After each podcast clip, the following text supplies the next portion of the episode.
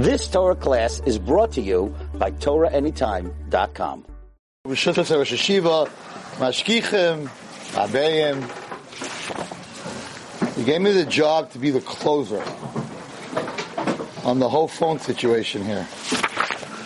So I'm going to try to close it as best as I can. And I hear that you guys learned the whole uh, the whole Sunday Super Bowl. This yeshiva is amazing, amazing. I, I feel like everyone knows that New England's going to win. That's probably why you're not watching it, whatever it is. But I hate that guy. I hate that guy. But you know what? I have to tell you something that for the sports fans over here. I had a cheshbon. The cheshbon didn't work because you always have a cheshbon. But um, and it shouldn't be chas v'shalom a on Klal Yisrael. So, um, anyone here from Minnesota? Have any boys from Minnesota? Nobody. Smart. Okay. Anyway, so it's really cold there. Um, so when Minnesota won, you probably don't know anything I'm talking about because you guys are sitting and learning. But there was like 10 seconds left in the game, and they were losing, and this guy threw the ball, and this uh, black guy caught it, and um, he went up really high to catch it, and then the two defenders banged into each other, and you saw Imam if this Yad Hashem in football, um, and he scored a touchdown, and he didn't know what hit him because they had lost the game already. They were sure that they lost. And he's in the end zone, and the reporter, this woman reporter, runs up to him and says, "That was an amazing catch. I mean, I mean, what do you have to say?"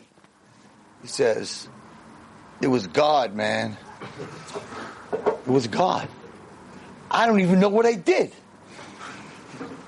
God did it." And I'm, and, I, and I'm watching this clip. One of my boys in my my chabura showed us. He says, "Rebbe, listen to this guy." And the guy goes, and she's trying to get like football stuff out of him, and he keeps going, It's God, man. It's all God. And then he says, You know, sometimes God gives you a chance. And you just got to take that chance and run with it. I'm listening to a mussar from a football player. and I said, Chas v'shalom, it shouldn't be, it shouldn't be a kitrug on Klal Yisrael that a, a guy, a football player, and no matter how, any question they asked him, like, how'd you beat the defender? He said, no, no, I did nothing. I did nothing. And I guess he was a very religious, very religious person. And I said, should me a kitrug on Klal Yisrael, because I was the last time that a guy hit a three with two seconds left on the court. You win the game, and you're like, God did it. It wasn't me, right? How many times do we do that? And we play football that we say God did it. So what I what I thought about it was that all the kids all the kids that were Jewish kids that were watching football was a message Hashem was giving to them through him. Many times through Goyim, Goyim say something, and it's not about them. It's really a message to us. So I had figured that after this guy made that catch, because you, know, you always think you can figure out how Hashem works. There's no question that after such a kiddush Hashem, right? Minnesota is going to win the next game. They're going to go to the Super Bowl. Imagine at the end of the Super Bowl, the cheer this guy's going to give, right? That they won the Super Bowl and they beat New England. I Forgot about it, right? No, it was a it was a message to the kids that were watching that game, and Hashem only had to give send that message through this person. Many times that's the way that he sends a shliach, and it had nothing to do with them winning and going further, going anywhere. It was a message to us to realize that everything that happens that even a football player, not a guy who's sitting in yeshiva, but a football player, right, can stand there for five minutes and talk about that's all from Hashem. So alachas kama v'kama, all of us have to realize that everything that happens is Yad Hashem. Just to, to jump on that for a second. So two weeks ago, a um, someone that I know very well, his name is William Ahdout. He's a Persian from Great Neck. Any Persians from Great Neck here? Had a feeling nobody would raise their hand. Okay.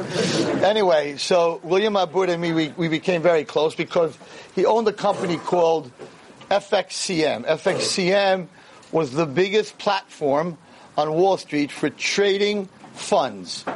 In other words, if you wanted to go on your computer and you wanted to buy the English pound, right, the mark, the Russian ruble, you wanted to buy, you wanted to trade, you could do it by going online. There was a platform called FXCM, and they were making hundreds of millions of dollars. It was an amazing, amazing place. How did I find out about the place? They were giving a lot of charity, And I went up there to see if I could get some money from my high school for my girls. And I met this guy, Eddie, who wasn't religious. A, a, um, a he was from Queens, a Bukharian. And I sat down with him.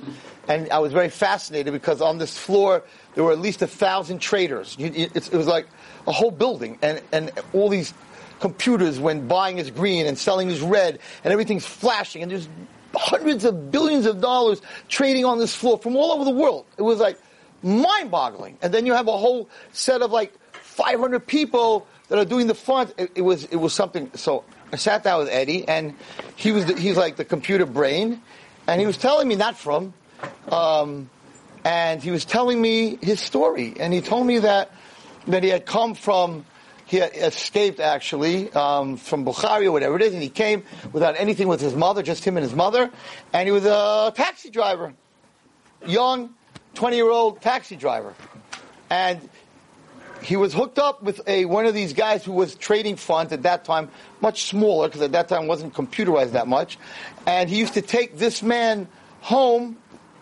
every single day, and he would pick him up every single day from this huge mansion in Saddle River right? This, and he and he and he didn't even speak English really, Eddie.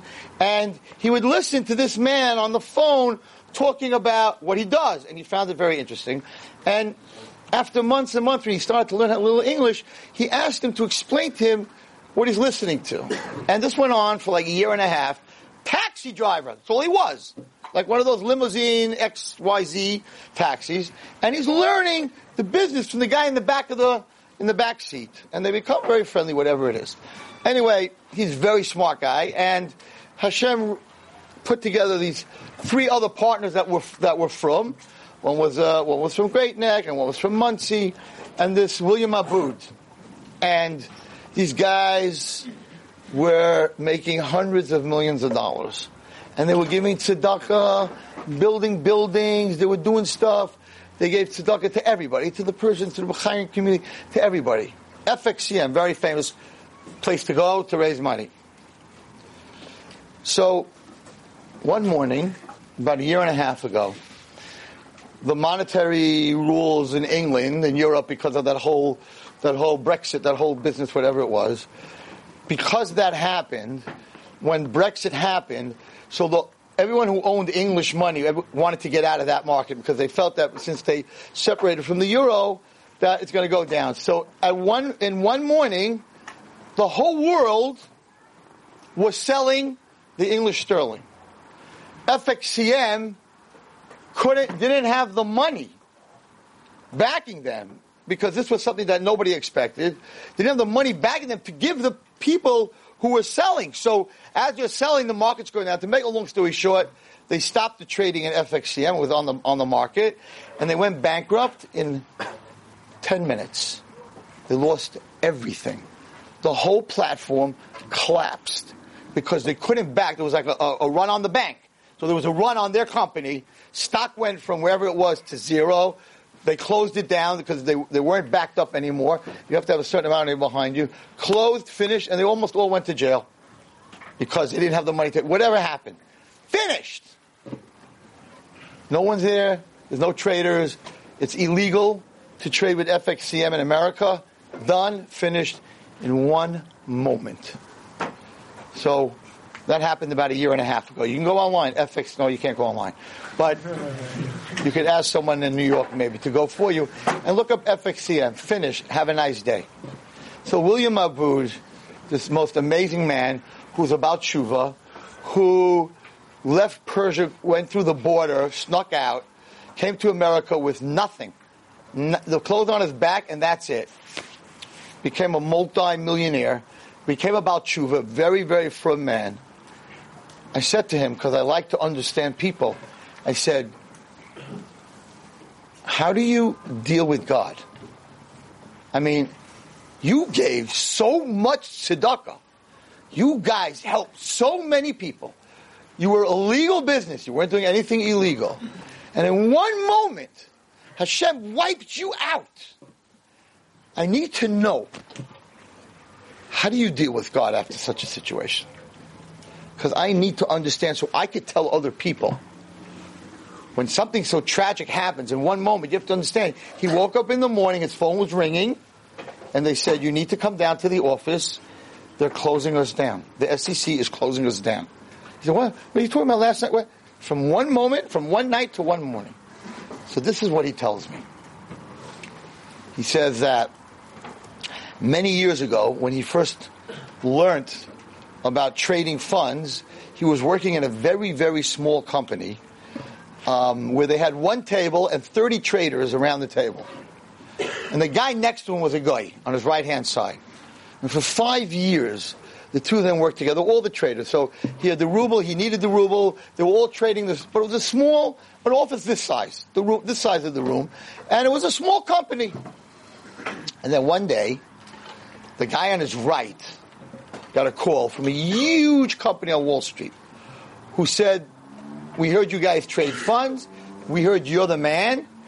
We want you to hire as many people as you need, and we want to become the biggest company in the world when it comes to trading funds. We want you to put the team together. The guy on his right, was a very close friend of his for five years. So, William figured, right, this is way before FXCM. William figured he's his buddy. He's going to hire him. And the company said, whatever they want to be paid, you pay them. We want to be, we want to knock out everybody. We want to be the company that, that trades money. So, he's sure he was making whatever he was making. At that time, he's going to get triple, four, four times the amount of money. And the guy next to him hires a lady across. Another guy across. Another guy. Out of the 30 traders, this guy on his right hired 15 of them to put together his team, and he left William out. And these two were the best of friends. And William felt that, okay, I'm going to be the last guy. He's going to hire me, and I'm going to be the closer, and I'm going to get all the money. And they get a message the team is finished, the team is closed, they don't need anyone else. He said, Rabbi Wallerstein, I was about tshuva. This was my chance. I was just making a salary at that time. This was my chance to make it huge. And this guy who was my best friend, I'm on his right, I was, I was on, actually on his left hand. I was on his left hand, he was to my right. Hashem, how could you do this to me? I want to give tzedakah. I want to do the right thing. And the guy hired everyone else. He said, for six months, I didn't daven. So for six months, I was like, I can't, I, I, I, I just, I couldn't connect the dots. He said, I could not connect the dots. A year and a half later, after this team was put together, the first plane hit the World Trade Center on the 98th floor. On the 98th floor was a company called Fitzgerald. That day they lost 750 people. They were the biggest resident of the World Trade Center. The trading floor that they created for the trading of funds was the 98th floor. Every single person, all 15, that were all his friends, he said, because we were sat there every day together from the beginning to the end of the trading. Every single one of them died at impact. Had he chosen me, I would have died with them. The Wallerstein, my children and my family happened after 9 11. I would have had no children. I would have had no family. There would have been nothing left of me. So now you want to ask me a question on how do I deal with God when I wake up in the morning and my company is gone? He said, I don't need to deal. Every day since 9 11 is a day that I shouldn't be here. So if I have FXCM or I don't have FXCM, the day is a present. I don't have a problem with God at all. A person needs to know that no matter what happens in your life, this is just one story where you get to see the ending. Now he's in real estate, he's struggling, he's trying whatever it is. Doesn't matter. It doesn't matter.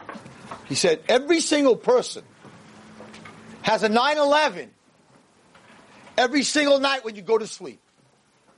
Who says you're going to wake up? Who says you're going to live through the day? Every single day, there are people that are dying, there are people that are sick, there are people that are in the hospital, and you're not. And you're in yeshiva, and you're sitting and learning. Every single day is a 9-11 that you were not in the building when the plane crashed into the building. He says, and that's how a person has to live their life. Why am I telling you this story? Because the discussion that we're having today is technology. Rosh Yeshiva is willing to pay money to sell your phones, to pay $500, that you should step out of a world,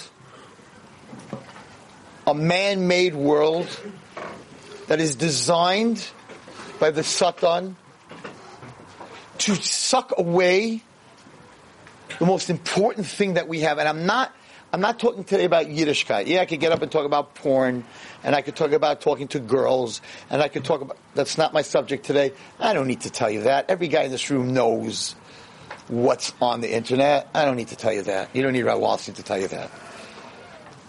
But what it's really doing is it's taking away, boys, the most precious thing that you have. And because you're young, and Hashem should give you long lives, because you're lo- young, you don't look at the consequence. You look at, I'm very young, I'm not going to die.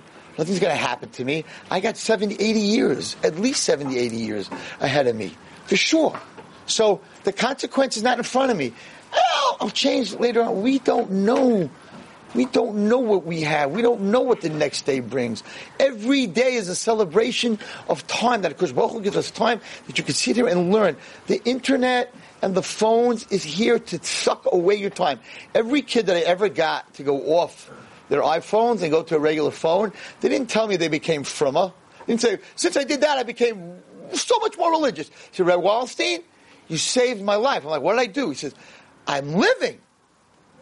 I'm not stuck to a piece of metal. It has, guys, at the end of the day, it has no life. It has no life. It doesn't love you. It doesn't care about you. It will not help you. It's a piece of metal. That's all it is. And it's a waste of time. WhatsApp, WhatsApp, WhatsApp, WhatsApp, WhatsApp. What you did, what you did. You went to the bathroom. You didn't go to the bathroom. She went to that. This went to that. You're combing your hair. You're brushing your hair. You're taking a shower. Well, who, what? Who cares? A picture of this. Selfies. The most stupid thing that a human being can do. Take a picture of themselves. You go to the zoo and the animals are like, what are they doing? They're all walking around taking pictures of themselves. What is, what is wrong with them? Look in the mirror in the morning. You know what you look like and have a good day. Whole day long. And then they have those sticks that stretch out that you can take a picture of yourself. It's crazy. I was by the coaster yesterday. Ah, crazy. Girls and guys are taking pictures of themselves. Or maybe of each other. I don't know what they were doing, but taking pictures of themselves, taking pictures of themselves. Taking a picture of yourself for? You're so full of yourself? Can you believe that Rabbi Wallerstein grew up, never had a picture of himself? Bar mitzvah picture and a wedding picture. Who, who had a picture? A million pictures. Making faces. We're meshuggah. We're out of our minds. You know, making faces and fingers and hand. What, what, what, what is that? My, you know, you know Rabbi Gamliel very well, right? So people always ask him, Rabbi Gamliel, can I take a picture of you? He goes, in, in, I'm not worried about your picture. I'm worried about their picture. So in Shemaim, they're taking a picture of you taking a picture of yourself. The angels must be laughing their wings, wings off. so the, the, Rabbi Center wants to give you your life back. That's all he wants to do. He wants to give you your life back, boys. I'm not even talking about the Yiddishkeit. Yiddish point of view, you can, you, you, you want to see something you're not supposed to look at, you go buy a magazine. It's not, the phone is not going to stop that. If a person wants to see something they, they want to see. That's not what we're talking about today. We're talking about life. You have time, you have time, you're not on your phone, you can help a little kid. I, spoke, I speak about this all the time, but guys don't, they don't run with it. Help a little kid. You understand to give a kid an hour a guy so that what you went through in your life, you didn't get the attention, you didn't get the help in school, you didn't do well in school, and this guy comes around, this cool center guy, right, ball player or not a ball player, whatever he is, and he, and this little seven-year-old boy who's struggling in class, nobody likes him, nobody talks to him, his parents are dysfunctional, and they're always yelling at him, and you show up, and you take him out to play ball, and you take him out to eat, and you sit and learn with him for a half an hour, you can save his life. You're going to save his life. You're going to do for him what no one did for you. I'm talking about a half an hour a week. Could you imagine if you do more than a half an hour a week? You're going to save someone's life. Instead of that, what are you doing? You're WhatsApping your pictures of yourself and other things and stupidities. That's what you're doing with your time. And I understand you're very young, so you're like, okay, I have plenty of time. No one knows how much time they have. My father, tonight is his yahrzeit. When he was diagnosed with with esophageal cancer. I was with him. And he was sitting in the doctor's office, and esophageal cancer is a very tough cancer because you can't really do surgery. You can't take someone's esophagus out. So the doctor says to my father, I'm really sorry, we did an endoscopy and we found, and it came back that you have cancer. He says, You want me to be blunt and honest? My father's like, That's the way I live my life. He says, Mr. Wallerstein, you have three months. I was sitting next to him. Can you imagine a person's told you have three months to live, right? My father said, Can you guarantee that? He said, What? He said, You can guarantee me right now, sitting here, that I'm going to live for another three months?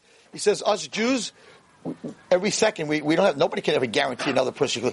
You sure? I'm sitting, there, I'm like, Dad, he's not going to understand you. Who can who, who can how, who can walk into this room and say, "I guarantee you, you're going to live for three months"? Nobody, nobody. It's up to Hashem. We don't know. My father's like, "Wow, big news! three months." You should be in Gan Eden next to the next to the Shekhinah. That's who he was. He's like, you can't guarantee me three months. You can't guarantee me three minutes. This guy wasn't a, a Jewish doctor, whatever it is. He looked at my father. He goes, I never met someone like you. I said, no, and you're not, you're not about to, that's for sure. three months, three months, you could do in three months. That's what that phone is. It's a piece of garbage. It really is. I, am talking to you from, first of all, from experience and just watching. Just go outside, go to the Kosel, just watch the amount of time that people spend. Forget about the phone at the Kosel. This person spends on a phone a whole day. All they do is they're looking and they're texting and they're looking and they're texting and they're WhatsApping and they're Instagramming. And then, you know, they figured out Instagram, your parents, it, it disappears. So your parents can't really get to look at what you were doing, right? So they came up with this big, big thing, right? And it's a whole day. And the HR's come up with new stuff. A new Apple! The number 10X. And everyone, all the Meshugam, like a bunch of sheep being let to slaughter, they go to the Apple store. How much more is it? $1,700, whatever it is? Wow. It's all glass. wow. It has no border. It's all glass. I'll pay $500 more for all glass. Meshugana. The Apple Meshugana, they're sitting there in the office somewhere in Apple and they're like, what a bunch of jerks.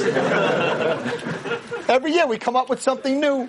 It's really the same phone as, as, as the original one, right? Oh, it has face, uh, it can recognize your face. That's great. So you see that? It's such a smart phone, you don't have to take selfies. Your phone knows what you look like. That's what it's about. It's about time. Your Rebbe shouldn't give you $500, you should give him $500.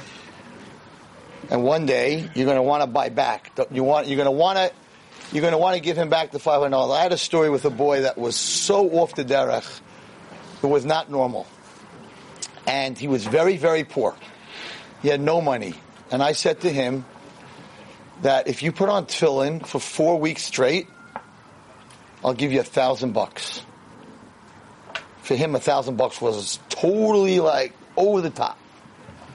But I'm telling you right now, that one day when you're from, you're going to come back to me and you're going to want to buy back those four weeks of tefillin. Do you know what four weeks of tefillin is worth? I got a crazy deal. I paid a thousand dollars to get the list of a guy wearing tefillin for four weeks. It's worth a trillion, ah, a, a number that doesn't exist.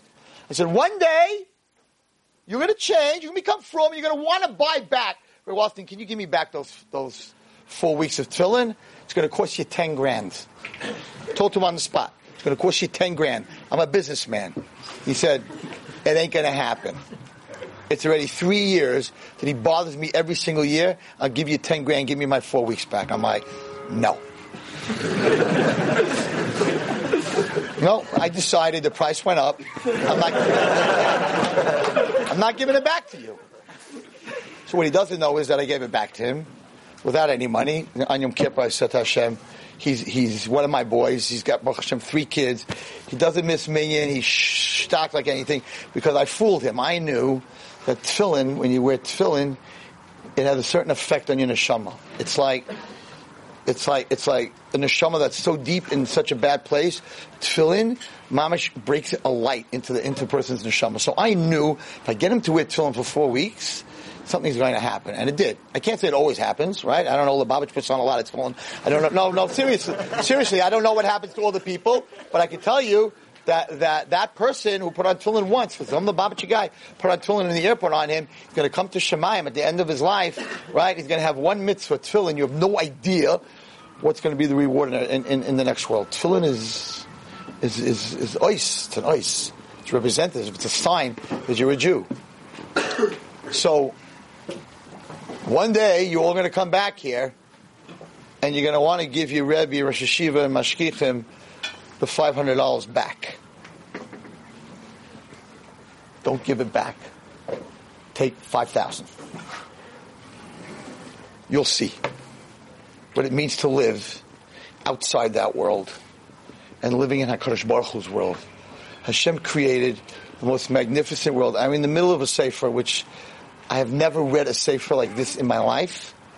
Um, it just came out. A Rav wrote it, someone, Rabbi Katz, whatever it is. I just got the sefer. I just started it. He asks every question that we ask in this day and age. It's amazing. Why Hashem created the world? We say for chesed, a king without a, without followers is not a king, but that means that Hashem needs us, and Hashem doesn't need anything. So He doesn't need anything, and He goes into the whole thing. Why did Hashem create the world? And if He created a world, why didn't He create a ruchniistic world? Why a gashmiistic world where we could fall into such a bad place. And, and, and, and it's very, very deep. But at the end of the day, he goes through the bria of the world and he explains that Akash Baruch Hu created the world for the neshamas, which is really part of him. We are part of Hakadosh Baruch Hu, right? For the neshamas, that they should be in a place that is so beautiful, and that there's so much hana that only it's a different hana than a spiritual hana. It's a physical hana, and that we could live in the uh, uh, and make a bracha on a flower, and make a bracha on a fruit, and have a Shabbos in this world, not, not only in the other world. He said his answer was that it came to a point where in Shemayim, the neshamas, our neshamas were in Shemayim, but we weren't earning it. He says a person that works and gets something is on a much higher level, has a much bigger appreciation than a person that doesn't work, that gets it for free. So the neshamas in Shemayim who on this level wanted to earn their place in Shemayim. And that was one of the reasons that Hu created the world. So there's, he created a crazy world, a not normal world. The sense of smell and the sense of taste and the ability to see and to hear and to feel and the different things that he created in this world, the different flowers, and the different smells and different tastes. doesn't make any sense. I'm always I, in front of my house. I planted lemongrass, which is something that you can make a tea out of, and peppermint. And I have it growing in front of my house. And every single day when I leave my house, I thank Hashem for all five senses. I kiss the mezuzah. I say, thank you Hashem, I could feel. Chas v'shalom, a person who, who gets a stroke who can't feel. I could feel. It's an amazing thing that you could feel. Because if you close your eyes, right, you know by your fingers that this is a book and that there's, there's paper. And you know hot and cold. And you know shape. And you know soft and hard. It's like the tips of your fingers are computers.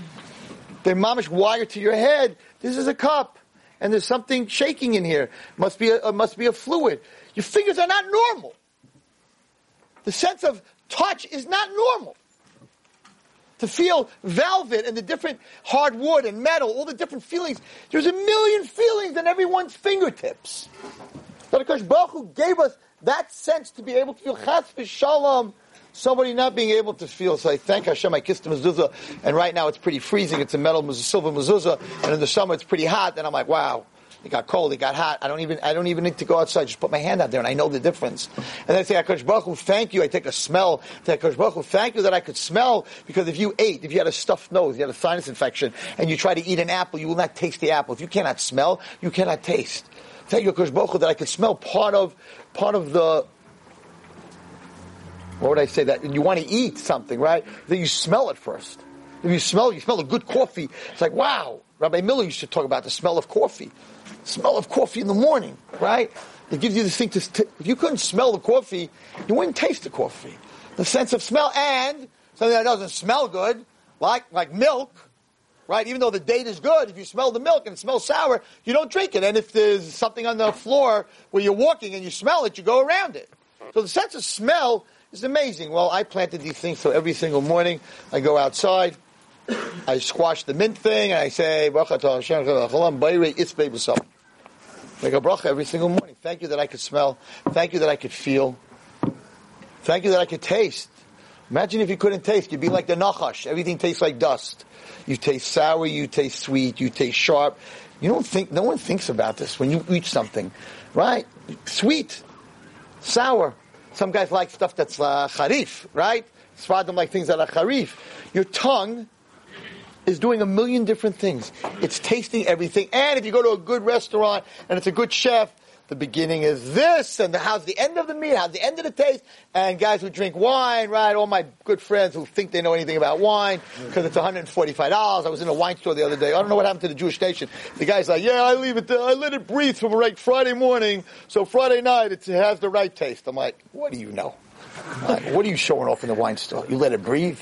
You know anything about breathing, right? What do we know? But all of a sudden we all became big wine connoisseurs. But the whole gadlus of wine, what's the gadlus of a good wine? Is that the beginning, right, has a different taste than the end on your palate. So your, your tongue is all about food. The whole value of the food is that you can taste it. Because Baruch thanks you, you gave me the ability to taste. Imagine in a world where there is no taste, where there is no smell. And then, Kosh Baruch thank you, you gave me the ability to hear. I cannot understand a person who cannot hear, who lives in a world of no sound, of no music, of no footsteps, of no laughing and no crying. Baruch Hashem, today they have the cochlear implants, it got a lot better. But to, to live in a world where you can't hear anything, because Baruch Hu, thank you that I could hear. I could hear music, nice Jewish music, right? I could hear my Rebbe, I can hear my children, I can hear my wife, I can hear song. It's amazing. And then I open my eyes. I'm like, God forbid to live in a world of darkness. Thank you, Hashem, that I can see. And I do two eyes. I do one eye at a time. Why? Because there's a guy that damens me in Shomer Shabbos who has a glass eye. He only has one eye. And he let me know about that. Because he heard one of my speeches and he said, eyes? Even if you have one eye, he says, Hashem, I have one eye, I can see. But you know, when you have one eye, you don't have peripheral vision. Try to walk around with one eye closed. Thank you, Kosh Baruch you gave me two eyes. I could see the world. Colors, shapes, my family. Try to walk around a whole day with your eyes closed. Try to walk around with your eyes closed for half an hour. Try to walk around with your eyes closed for five minutes. You know what's going to happen? You're going to open your eyes to make sure you didn't go blind. Maybe I did go blind, so I have to open my eyes to make sure just a little. Oh, oh I'm okay ability to see. Because Baruch created a crazy world. And we're busy looking at this machine. And around us is the whole museum. And this is what we're doing all day. And a piece of metal. It has no feelings. It has no warmth. It has no, no smell.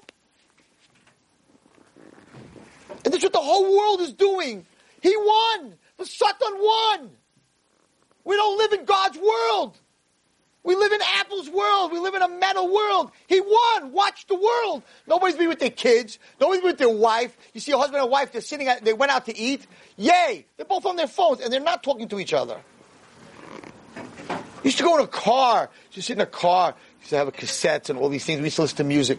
Nobody has it anymore. You put your phone in the car. You're doing business. You want, you, you you don't even see where you're going. We have no life. One of my Talmidim called me, it's about a year ago. He called me, and all of a sudden I hear a toilet flushing. I'm like, Mayor, talking to me from the bathroom. like, Rebbe, I usually, I usually, I usually put on mute. You heard the flush? I'm like, you can't sit on the pot for like five minutes and relax. You go to a hotel, there's a phone in the bathroom. Give him a break. And it says, it says in Shulchan that we're supposed to sit on the bathroom for a, a, a, little, a little time to make sure that he's clean down and that he's healthy. In my office building in Borough Park, you go to the bathroom, every stall they're talking. The guys are all talking in the bathroom. I'm like, what's going on over here? I'm listening to the whole business going down in the bathroom. Hope they're not taking selfies.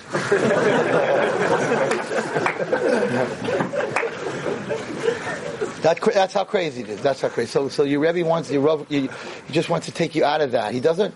He doesn't want to. Doesn't want to make you guys freaks. Like, oh my God, you don't have a. You don't have an iPhone. What do you do? You go to centers? What's wrong with you? That's the problem. That's going to be the problem. In this yeshiva, you all don't have phones, I hope, right? So you're, you're in a community without phones. It's going to be, it's a lot easier. Once you go, get on that plane, going back to America, and you know, you, you get back to your buddies in the car and they're all doing it with their phone and you're like, I have a never flip phone, right? You're going to be like, this guy like hiding it you know, you might even have an iPhone that doesn't work, but at least it looks like it works. You know, whatever it is. That's that's when the pressure happens, man. That's when that's when the men become men. That's when you become an individual. That's when you say, "You guys do what you want, but I'm doing what I need to do," and you don't break. And you know what happens after that? Usually they follow you because our friends are all jealous what do you mean you don't have a, what do you mean you don't have a smartphone? How could you live without a smartphone? You show them that you can, guess what happens? Not all of them are going to get off their smartphone because it's a big Sahara, but they will respect you. In the beginning, they will make fun of you. They will call you a, you're a cult, and this whole thing is ridiculous, and you're going to feel like I'm not cool, and I don't belong, and that's when you know you're doing the right thing. When you don't belong, it's when you're doing the right thing. And that's when the guys who are special stand out. And it's going to be really hard. It's very easy to give a speech in here. It's easy to get, not so easy, but it's easy to get $500 and to get, and I'm leaving and Pesach and I'm not that, that, that. And everybody in your family has one and you got to be on the family chat. You're not on the family chat. We have to check out if you weren't adopted because how can you not be on the family chat? You have to know what's going on in your family. Baruch Hashem, I think I have, yeah, I don't think, I have 15 grandchildren. Baruch Hashem, I don't have, I'm not on the family chat. I think I know what's going on. You have to be on the friend chat. You have to be on the Have a UI chat. You have to be in the Flatbush chat. You have to be on the, on the Shul chat. No. You have to be an individual. Kosh Baruch created us individuals. We all have different fingerprints. And those are the guys that make the difference. The rest of them become a school of fish. Just float along. How do you know a fish is alive? When it swims against the current. When it's going with the current, maybe it's dead and the current's taking it. When it swims against the current, that's when you know it's alive. When everybody's doing one thing and you're doing the right thing, then you know you're an individual, then you know you're somebody. And that's going to be the fight. That's the whole fight. I know everyone in this room is like, I can do this. But when you get there, it's going to be tough. Well, Rabbi Wallerstein has a flip phone, so you can tell him, hey, he has a flip phone, I can have a flip phone. Then they'll tell you you're in his cult. You're not going to win. It's not going to work. You just got to do what you have to do, and, and, and you have to use that time. Use that time help kids, help people. Go, go help kids that have cancer, kids that are learning disabled. Help older people that think they're dying. They're in a nursing home. They're waiting to die. They have no life. Their children don't come to visit them. Guys, you don't understand the ability of a human being to help another human being is amazing. You can't do it if you don't have time. So that's what's happening in the world right now. The world is falling apart. Since technology, the whole world is falling apart. People, guys send me good Shabbos. They send me a text, good Shabbos. I don't answer them. Pick up the phone, call your Rebbe, say good Shabbos. What is this text, good Shabbos? And the good Shabbos text goes out to 900 other people. So I'm not anything special. And then people send emails to invite. It's a new thing, RSVP to go to a wedding. They send emails. I don't get emails. She goes like, why weren't you at my wedding? I'm like, why don't you send me an invitation? So I sent you an email. I don't get emails on my phone. Oh, I would have texted you. I'm like, what kind of invitation is that? Send an invitation. Let me write a card back. a Hatzlacha and bracha. And anyway, how do they get their checks? Probably have to wire them money, you know, for their wedding. I, I have a friend right now. He's, he's, he's a funny guy. He's a clown. So he, he now writes um, checks by wedding. So he said $180 with the yes, but he post dates at five years. So right now it's like February 1st, 2023. I said, why are you doing that? He says, well, you know, guys get married, and then a year later they're divorced. So there goes my 180 bucks. Then, then she gets remarried. So I got to send her 180, and he gets remarried, and there's another 100. It's 540 dollars. I'm not doing that. so, so, so, and then Chatzar Shalom can happen again, and it, it cost me a thousand bucks. I said, you know what? Let them be married for five years, then put the check in. It's post dated to that date. That's that's where we are. That's where we are today. None of you guys. I'm just it's, just. it's a joke. He thinks he's funny, right? But it's not. It's not so funny. So so. I want to talk to you two minutes about. Um, I was in. I don't know if you can tell how, my great tan. Um, I guess you can't. So, two weeks ago I was in Florida, and I was standing by the beach by sunrise because I like to watch the world come from darkness to light. It's amazing. From when you see the top of the sun till it's up is maybe two minutes. It's amazing to watch a sunrise. And um, you boys should go once watch a sunrise. I'll tell you why. It sounds like, oh, romantic. Like, what? Where do you go see sunrise? So I want to tell you about the first sunrise. Um, Adam, so it was Erev Shabbos, and right before Bein Hashmashos, he did the Aver of eating from the tree. The next thing that happened after he did that, the sun began to set. He thought, says the Medrash, that he destroyed the world. The sun was out, he did an Avera, and now it's dark.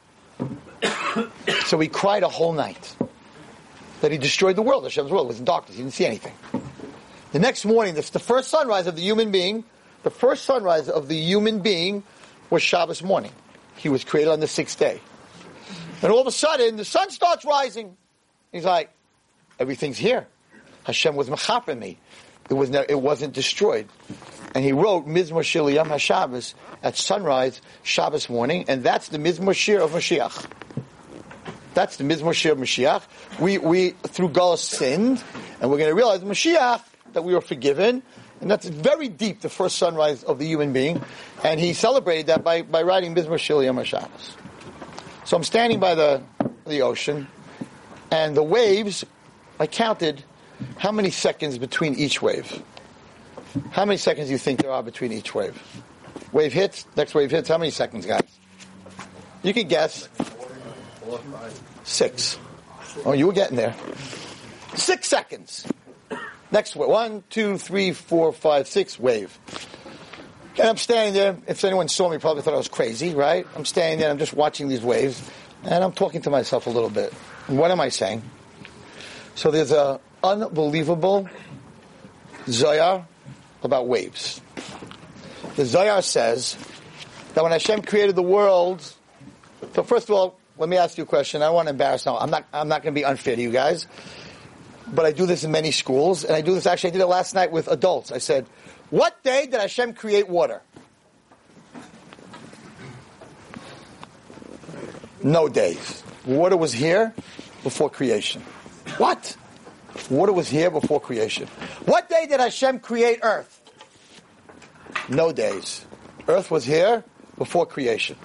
I didn't want to do that to you because most guys will scream second day. Everyone says the second day water was created. Totally wrong. Let's look at the pasuk. It was empty. And the Ruach of Hashem, was on top of the water, was hovering above the water. So there was water before the first day. And then Hashem says, I'm going to take the water, separate it, right? And I'm going to separate the water from the earth. But the earth was there already. So we're not going to get into when that was created. Okay, we're not going to get into the whole Zohar on that. We're not going to get into when that was created. But before Sheshet Maisa, water was here, the earth was here underneath the water. What Hashem do?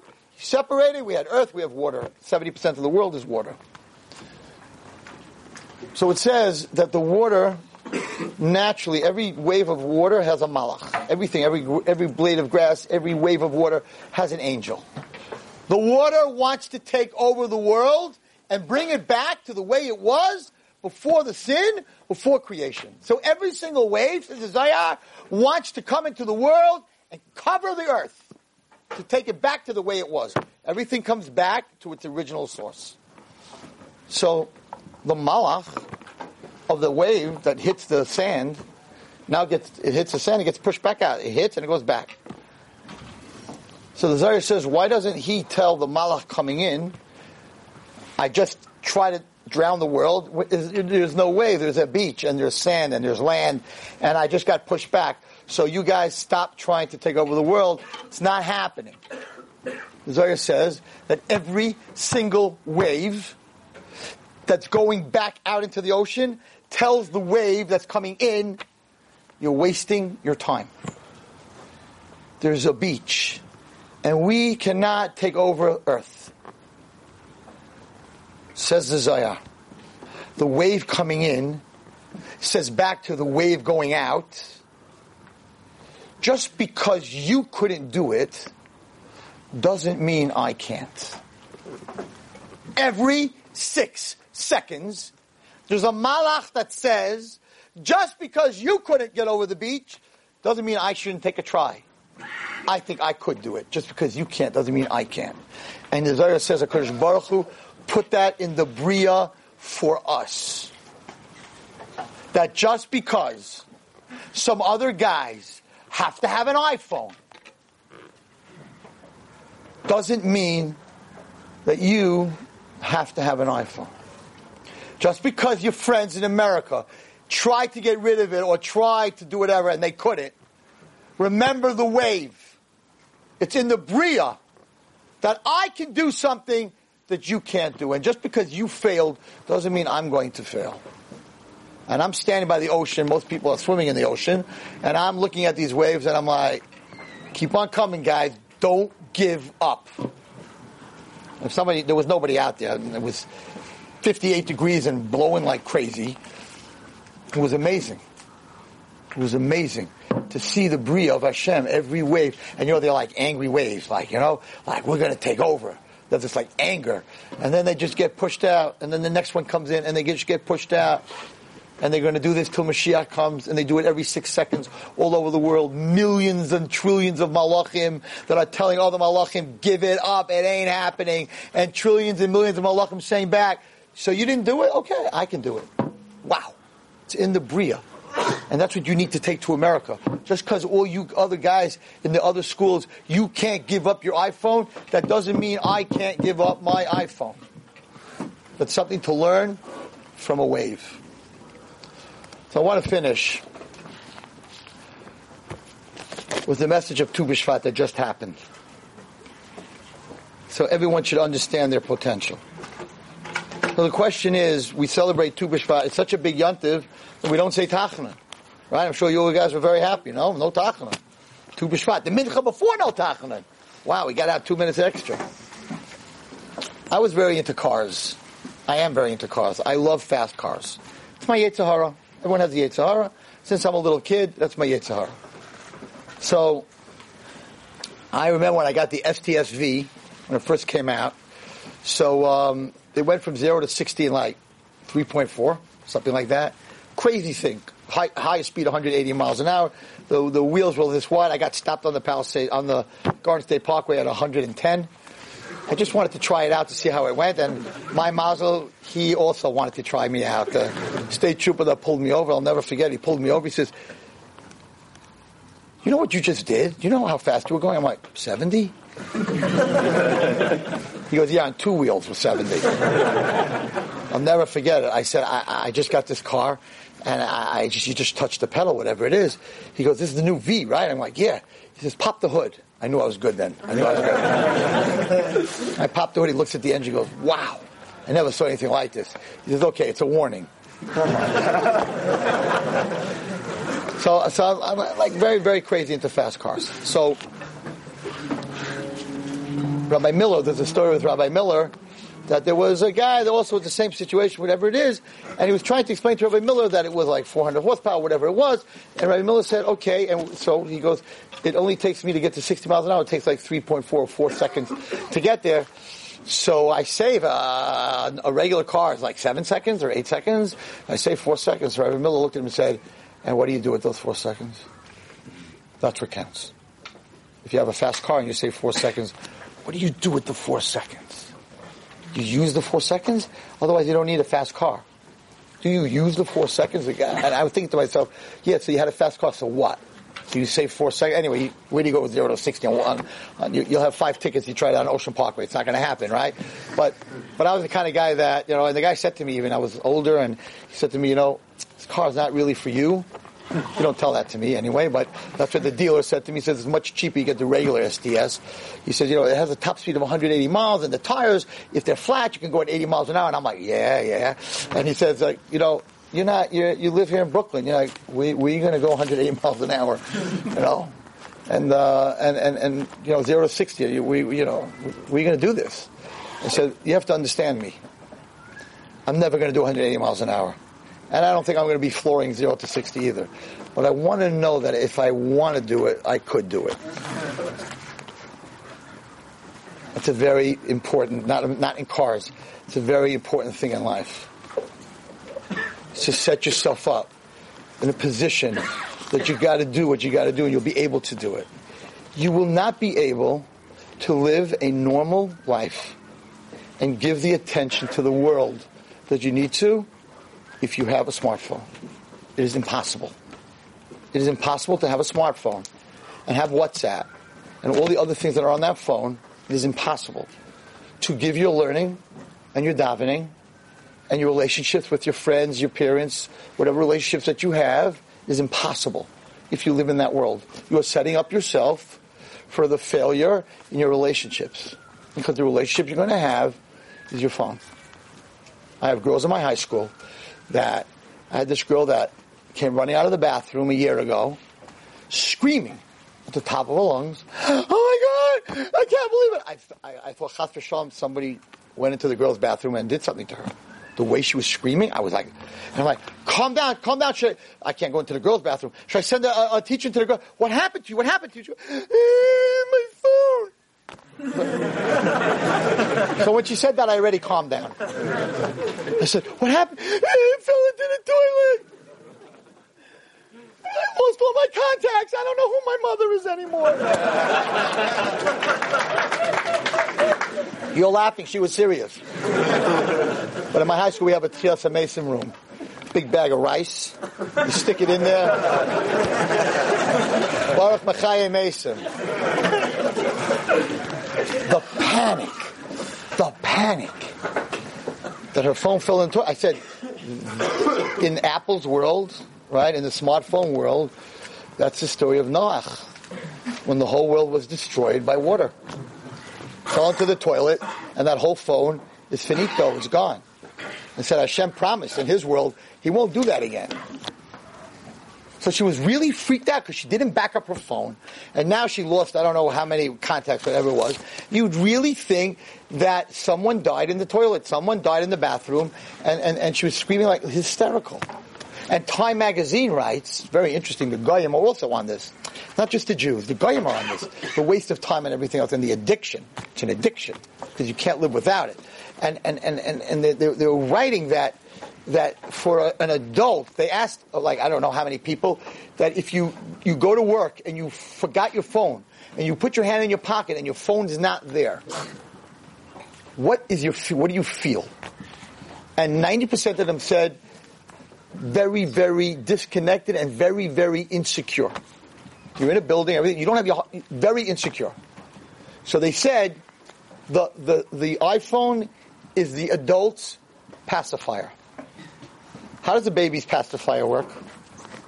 It doesn't have any milk in it, it doesn't have any water in it, it's a piece of rubber. Right? The baby's crying, the baby's screaming, you put the pacifier in the baby's mouth, it starts to suck. Shalom.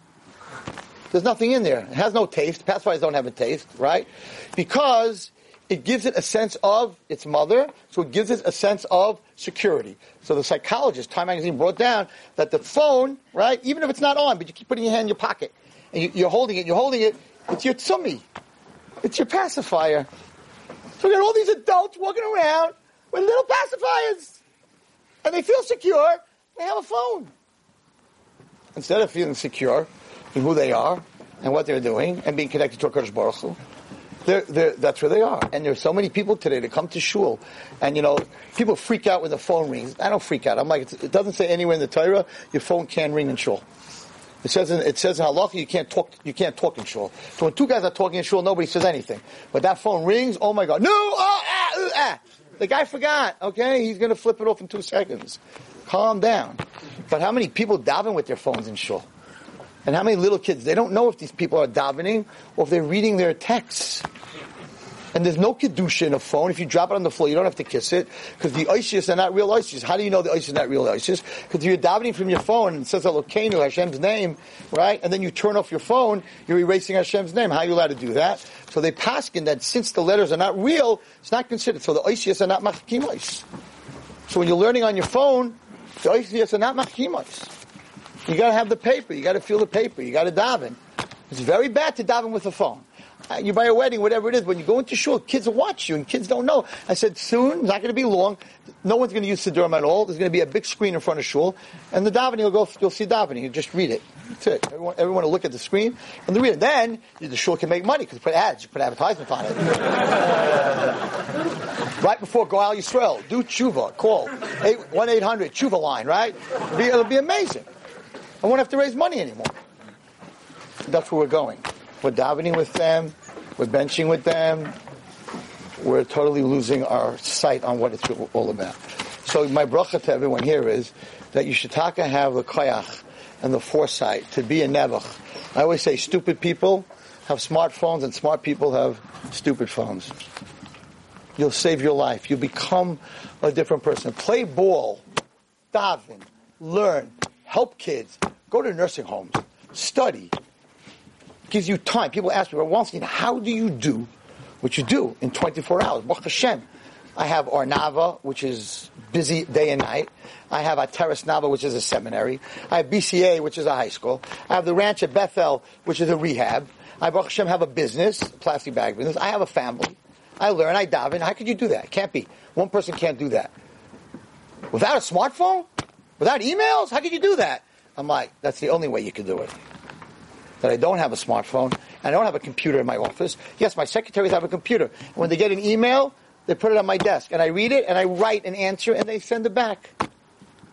That's how I get emails. I don't have a computer in my office. There's no way the Yitzhak is going to get me to look at pictures that I should have, because I don't have them. And if the FBI came into my office and said, Wallerstein, we want to see all your emails. I'm like, hey, check it out. It says Shivisi Hashem Lenegdi Samid. You want to take that to the FBI or no problem, you can check it out. I don't communicate that way. So how do I have time to do everything I do? Because I don't do anything else. I don't go to the movies, and I don't watch television, right? So someone said to me, hey man, you ain't got no life. I'm like, no, hey man, you ain't got no life. I got life because the whole day I'm working with people and I'm talking to them and I'm helping them and I'm spending time with them, which is the most important thing that a person can do. I got life. You don't got life. Your phone has life. That's it. And you got to recharge it every 20 minutes. And everyone in the airport, I was just in the airport, everyone's running around with their iPhone. I guess they die right away, right? And they're looking for plugs, plugs, plugs, plugs, plugs, plugs, plugs, plugs, plugs. plug. They're all getting plugged in. Nebuch. People walking around, they're, they're, they're, they're they're crazy. And then they have batteries that they charge to charge, charge, and charge. Apple's got us going, go, go, go, all over the place. Then that battery dies, so you have to have another battery. So the guy comes onto the plane, that's six batteries connected to each other. a backpack. But then they take it away from him because it, look, maybe it's a bomb and they're going to blow up the whole place, right? It's not. It's really. It's really. Just watch. You don't need Rabbi Wallerstein. Just go out there when you're out there just watch people on their phones. You know exactly what I'm talking about. You want to be connected? disconnect. Again, I'm not talking to you about Yiddishkeit. That's a whole separate share. And of course, it's a very important Shemir Sinai. It's a very important share. I'm talking about wasting time. It's the most important thing we have. Boys, you're sitting in yeshiva and you're learning. You're going to go back to America. It's not the same. It's not the same. You're, you're protected right here in this room. Out there, you're not protected. They're going to hit you with every. My daughter, I will not let my daughter go out with a boy who has a smartphone. No. Guy comes to comes to the door. This kid has a smartphone. I'm not interested. If he has a, if he has WhatsApp, have a good day. I won't even rent him a shidduch. What, what, are you doing? You're, you're yeshiva boy. You're learning. What are you doing? Imagine you're single. You're busy with a phone. What's going to be when you're married and you have a business? Forget about it. So one of my simanim, right? I, I don't know your shidduchim, who you're going to go out with, but me, one of my simanim, I'm not letting a guy who has WhatsApp, who's on the internet, who has Facebook, go out with my daughter. No way. And I would not let my boys in yeshiva, my talmidim, and they all know it, go out with a girl who has Facebook. Because that person is already, before they're married, before they got a lot of stuff, right? They're already wasting time. You can't have a good relationship with your wife if you're busy on the phone. She needs your time. You can't have a good relationship with HaKadosh Baruch Hu if you don't give that relationship time. He gives you time. He gives you 24 hours in a day. But you can't have a relationship like that if you're on the phone. So I know, I know it's very hard, and it's very easy when I'm speaking to you. It's very hard. It's even hard for me. People in business give me pressure. You know, Steve, my name is Steve. How am I going to get a hold of you if I need to get if I need to get a hold of you? I'm like, send a send an email to my brother-in-law. He has a, he has an iPhone, right? He's he's he's he's the business guy. Like. The, the, one of my one of my salesmen, she's like, if they ever find out in the big corporations that I sell that you don't have a computer, they're never going to do business with us. I'm like, girl, she's not a Jew. I said, the reason they're doing business with me is because God gave me as a, they gave me as a customer. It has nothing to do with an iPhone. And it's very terrible today. I'm a sale, I sell plastic bags. You can't, you can't, you want to make an appointment to, to see a buyer? There's no such thing. Send me an email. There's no relationship. So there's no relationship, so it's all about price. They don't care about anything else. They just look at a price. It's cold. The business today is cold. There's no feelings. There's no personal input. It's terrible. I hate it. I hate it to do business that way. Just a price. You're not a person. You they don't know who you are. It doesn't make a difference. You don't want to be part of that world. You want to be part of the real world. So yeah, take the five hundred dollars. I wouldn't even take the five hundred dollars. Say, Rebbe, keep the five hundred dollars. I don't need your five hundred dollars. It's not what this is about. You're not buying my mitzvah, man, Rabbi. Not buying my mitzvah for five hundred dollars, Rebbe. Nah, I don't need your five hundred dollars. You want to sell my iPhone? Sell my iPhone and give the money to tzedakah. I don't need the money from that, and I don't need your money, Rebbe. Thank you for giving me my life back. And let me tell you, in a year from now, you'll come back and you'll say, you made me into someone special. Because I helped a kid, I helped an old lady, I helped my parents, I have better relationships with my parents. And if never your parents are busy on their phones, then you know what? Don't don't don't follow that. Do what you got to do. Be an individual, because our parents are not in yeshiva, and our parents did not get an education. They came into this world, technology world, without a chinuch. You guys have a chinuch. They don't have a chinuch. This came when they're 40, 50 years old. They don't have a chinuch. So they don't have the chinuch to understand what it's doing to them. And let me tell you, divorces and shalom bayis problems because of this phone and people they meet on this phone. And you know, Facebook, you find people that you were in school with when you were very young. They say that I think 30% of Goyisha, there was also a Time magazine because they're very busy with anti the phone. The 30% of divorces, the divorce lawyers in America, 30% of divorces are based on Facebook. Because the guy in what they do is they went public school and they had a girlfriend, right? And then they they go to college and they never see them again. When you go to Facebook, you can find them. So this guy's middle aged, and he finds this, his sweetheart that he had in high school, and he says, "Hey, how you doing? How's your life?" And she's like, "Wow, I haven't heard from you since high school." And he's like, "Yeah, I have a wife and kids, and I'm miserable." And she goes, "I have a husband and kids, and I'm miserable. Hey, maybe you want to meet for old time's sake." That's it. Have a good day. Yeah, yeah, yeah. It's destroying the world, destroying everything. So Tu B'Shvat, this, I'm going to end with this. Tu B'Shvat is a very interesting holiday that we just had. You don't say Tachanun. Why don't you say Tachanun? What does the tree have to do with my sins? Shanu Baganu Gazal. No, not saying it today. You know why? Happy New Year to the trees. We're, we don't say Hallel. We don't say Hallel. We don't say Yalav Yavo. Why don't we say Tachanun? I know we're happy, but why don't we say Tachanun? The teretz is amazing. The teretz is as follows. It doesn't make sense Tu B'Shvat that it happens in Shvat. Shvat's in the middle of the winter. In, in New York right now, it snowed a little bit. People went outside, Tu B'Shvat. The trees are icicles. There are no leaves, there are no fruits, there are no flowers, they're dead. You walk out of the tree, you walk out of shul, you look at the tree, Happy New Year tree! You look dead. Why don't we do Rosh Hashanah for trees in the spring? You make a bracha on the flower at Nisan. That's when you should make Rosh Hashanah for trees. Or in the summer with an apple and a pear and a peach, right? Why do we Rosh Hashanah? Rosh Hashanah is that the, the sap of the esrog tree begins to come into the tree. But the esrog tree itself looks dead. And the teretz is, which is very important, the Jews, we celebrate potential. We don't celebrate the goal. Lo amalecha, it's not for you to finish the product. It's for you to try to start. And therefore, weddings, right? My friend sends it five years post dated. Why do you spend so much on a wedding? Guy gets married to a girl, $100,000, $50,000, flowers, 10 piece band, Shweki for 20 grand. We got this guy freed. We spent all this money, all these flowers, five dishes, a crazy smorgasbord, right? 800 guys, 200 friends. I'm talking about American weddings. Maybe it's not going to work. Maybe these two are going to get divorced after three months. You're spending a hundred thousand dollars on a maybe. This is what I think we should do.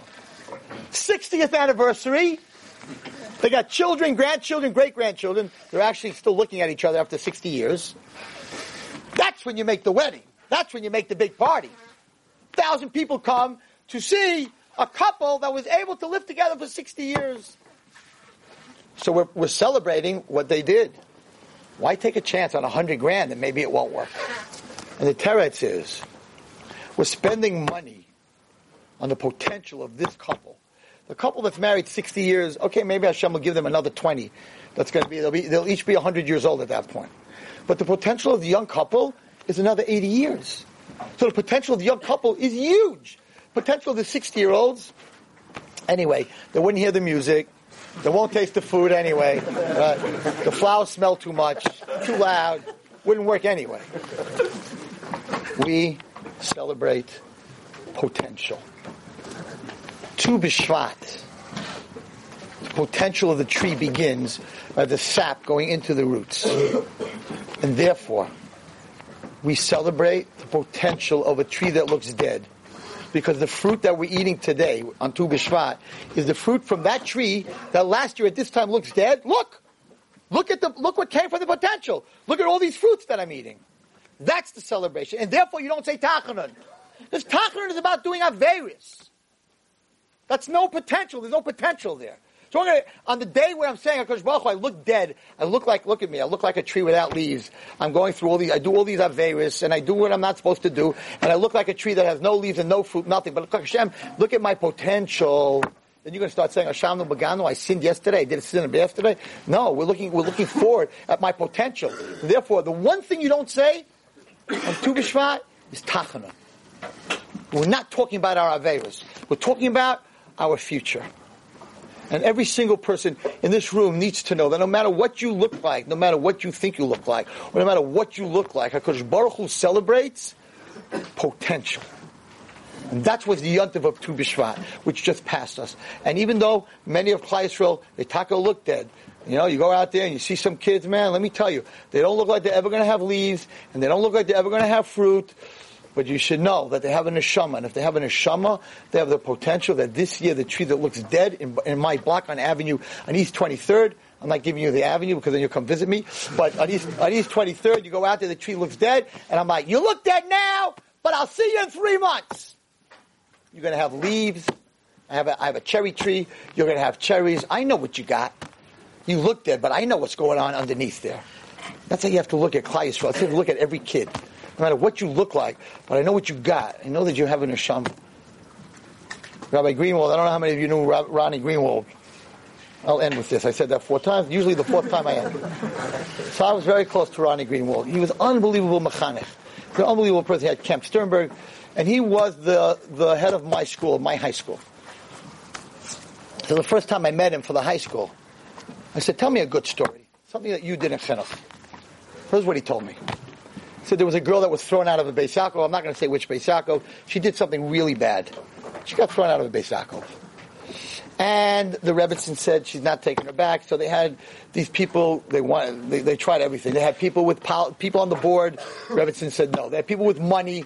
Rebbitzin said no. They had rabbis, big gedolim called for these people. Gedolim from Eretz Yisrael. She said, I can't take her back. So the last guy to ask was Ronnie Greenwald. So the parents went to Ronnie Greenwald and said, please do something, get my kid into school. So he calls up the Rebbitzin. He says, Rebbitzin, I need to meet with you. And the Rebbitzin says, if it's about this girl, Ronnie, I don't want to meet with you. There's nothing to talk about. Ronnie said, what girl? Who, what girl? Who, uh, I, don't want, I don't want to talk about that girl. I want, I, want, I want to ask you a question. Oh, okay. He comes into school. He's brilliant. He sits down in front of the Rebbe. He says, I want to ask you something. Would you ever throw, if like if a grandmother, an old lady, an alta babuchka, he'd say, came to your school, an old lady, old, an old grandmother, would you ever throw such a, a woman out of, your, out of your building? That's a silly question. Why would I throw a, a, a grandmother out of my building? So he looks at the Rebbe and he says, well, you just did. She said, there was a, an old lady in my, in my building today. He said, you know that girl? Oh no. You said you weren't going to talk about that girl. He said, I'm not talking about that girl. I'm talking about her grandchildren. You throw her out of this school, she's going to go off to derech. You're going to affect her children and her grandchildren. And she's going to have grandchildren. So right now, even though she looks like a 16 year old girl. She has, she is a grandmother. She's an alta babuchka. And you just threw a grandmother out of your school. She said, that's not fair. he said, but it's true. You're looking at a girl. I'm looking at a grandmother. So she said, okay, Ronnie, you guarantee me, you guarantee me that she won't misbehave and you guarantee me that she will have from children and from grandchildren, and Chata can be a from grandmother, you give me that guarantee, I'll take her back. And she took her back. The ability to look at a tree that looks dead and understand that it's really alive. And that's what every one of you guys need to do. No matter how much you're struggling and no matter what you go through in life, you need to know that you're not a guy you're not Meir or Yehuda or Aaron in rabbi school. You're a Zaidi. You're a Tati. And that's how you have to look at your life. And what you're doing right now at 18, 19, 17, 18, 19, 20, what you're doing right now is going to have an effect. And you're going to hurt the Zaidi if you do the wrong things. And you're going to help the Zaidi if you do the right things. I told you I wouldn't tell you another story. I don't know who the Rosh Yeshiva is. I know it's not Rabbi Center, for sure. But in Aleinu Shabeach, he writes a story. They say he's a gadol today. I don't know who he is, but there was a boy in a yeshiva in Bnei Brak. I don't know which yeshiva, but he was a crazy troublemaker. He did like crazy things. And one day, Rosh Yeshiva walks into the beis medrash like this, and all the guys are laughing and he hears someone kicking in the Aron. It's a famous story. So he figures that there's a kid in the Aron. So he opens up the Aron and out jumps a goat. It's a true story. In the middle of Bnei Brak, a goat jumps out of the Aron. Right away, Yeshiva knew there's only one guy who put a goat in the, in the, in the is this boy. So they call the boy into the, and they say, out! Goodbye, you're done. A goat? So he says, you can't throw me out unless you take me to Bezdin. Bezdin has to pass him because if you throw me out of yeshiva, I will not keep Shabbos. I will not keep anything. It's dinei nefashos, and for dinei nefashos, you have to go to a bezin. If you want to go to bezin, we'll take you to bezin. so they go to the bezin of Bnei Brak, and the bezin says, "What do we have here?" Rosh Yeshiva said, "This is this boy." He's "In my yeshiva, he put a goat in the Arak in front of the whole yeshiva, the yeshiva opened it up and almost jumped on him. So they turn to the boy and they're like, and we're throwing him out. So they turn to the boy and they're like, um, what do you have to say for yourself? Brilliant. He says to them, listen, you can't throw me out. Why can't we throw you out? Because the halacha is that the Taveya and the Nitva have to be in front of Bezin. The guy who has the claim and the guy you're claiming against has to be in front of Bezin. If you throw me out of yeshiva, you're not only destroying me, you're destroying my children and my grandchildren. And being that my children and my grandchildren are not in Bezdin, because they're not here yet, so you can't be Machai of me. That's what he told them. Brilliant. He's a brilliant boy. Bezdin looks at Rosh Yeshiva and says, this, I think you should keep him. he, he, might be a gadol one day with that head. And he writes in, in Elena Shabbat that today he is one of our biggest gedolim. And he doesn't write who it is. Someone told me a name. I didn't really recognize the name, whatever it is. He says, but it's not Rav. He didn't put a goat in the... In the but it is a gadol. And that was his taina. His taina was, it's not me, my kids and my grandchildren. The best thing that all of you can do for your children and Emir Hashem, your grandchildren, is not to have a smartphone. Is to listen to your Hashiva. Because it's not for you. It's for your Deirei Deiros. And a family that doesn't have smartphones and technology and computers brings up a different family and brings up a different kid. So if you can't do it for yourself, and, you, and your friends are making fun of you, like, what are you doing? Why don't you have an iPhone? Tell them, I'm doing this for my grandchildren. I'm doing this for my great grandchildren. I'm doing this for my wife. I'm doing this for my children. And they'll be like, hey man, when'd you get married? At 13? Like, you know, we, we, you got kids? The answer is no. The ability to look at a tree that looks dead and understand that one day it's going to give fruit a person is compared to a tree. All of you are compared to trees. Mitzvah Hashem, my bracha to you is that you should bear fruit for many, many, many, many, many, many years. And you should have an understanding when you see kids that are suffering and kids that are off the derech. Just know that maybe right now they look dead, but every single neshama, and that's what we learn from Tu B'Shvat, every single neshama has something going on. And if you give it time and the right taken care of, you'll be, be to see the fruits. May we all be zeicha be'ezrat Hashem to have the koyach, to stand up and to be an individual. I'm standing in front of you because I am an example. So I'm not telling you to do something. I'm an example. I have a very full life and I'm very, very busy and I don't text. It takes me, I have a text on my phone, on my flip phone, but it takes me 40 minutes to write the word and. So, because I got to go through all three letters. So I'm like, you know what? I'm just going to call the person. I'm just not going to text them. I'm going to call the person. You'll, you'll find life. Hashem should give you arichas yamim v'shanim, all of you. You should have a lot of time to use it correctly. And um, what your Yeshiva is doing is, I, I, there's no other yeshiva that I know of that, that came up and said, I'll give you $500 to keep your phone. It's that important. If it's that important, how many boys are in yeshiva? How many boys are in yeshiva? Rosh yeshiva? A hundred? That's fifty thousand dollars. Fifty thousand dollars when a yeshiva who doesn't have money. I'll, the, the yeshiva is saying, guys, I'll put fifty thousand dollars on the table that you guys should be okay. That's amazing. That's unbelievable. And you're going to have to answer. He, you, your yeshiva put you a spot because after 120 years, Hashem's going to say, your yeshiva offered you $500, you still didn't do it. No other guy's going to have to answer to that. You should all be that be able to come back my next time to speak, which will be Lag BaOmer, um, which is after Pesach, that everyone in this room can say, by Wallerstein, we went home Pesach, no smartphones. By Wallerstein, we made the deal. You got to do it. Do it for yourself, do it for your children, do it for your grandchildren. There's Rat Hashem, I have a lot of hope that you'll be able to be individuals. You should have tzlach and bracha. Thank you. You've just experienced another Torah class brought to you by TorahAnytime.com.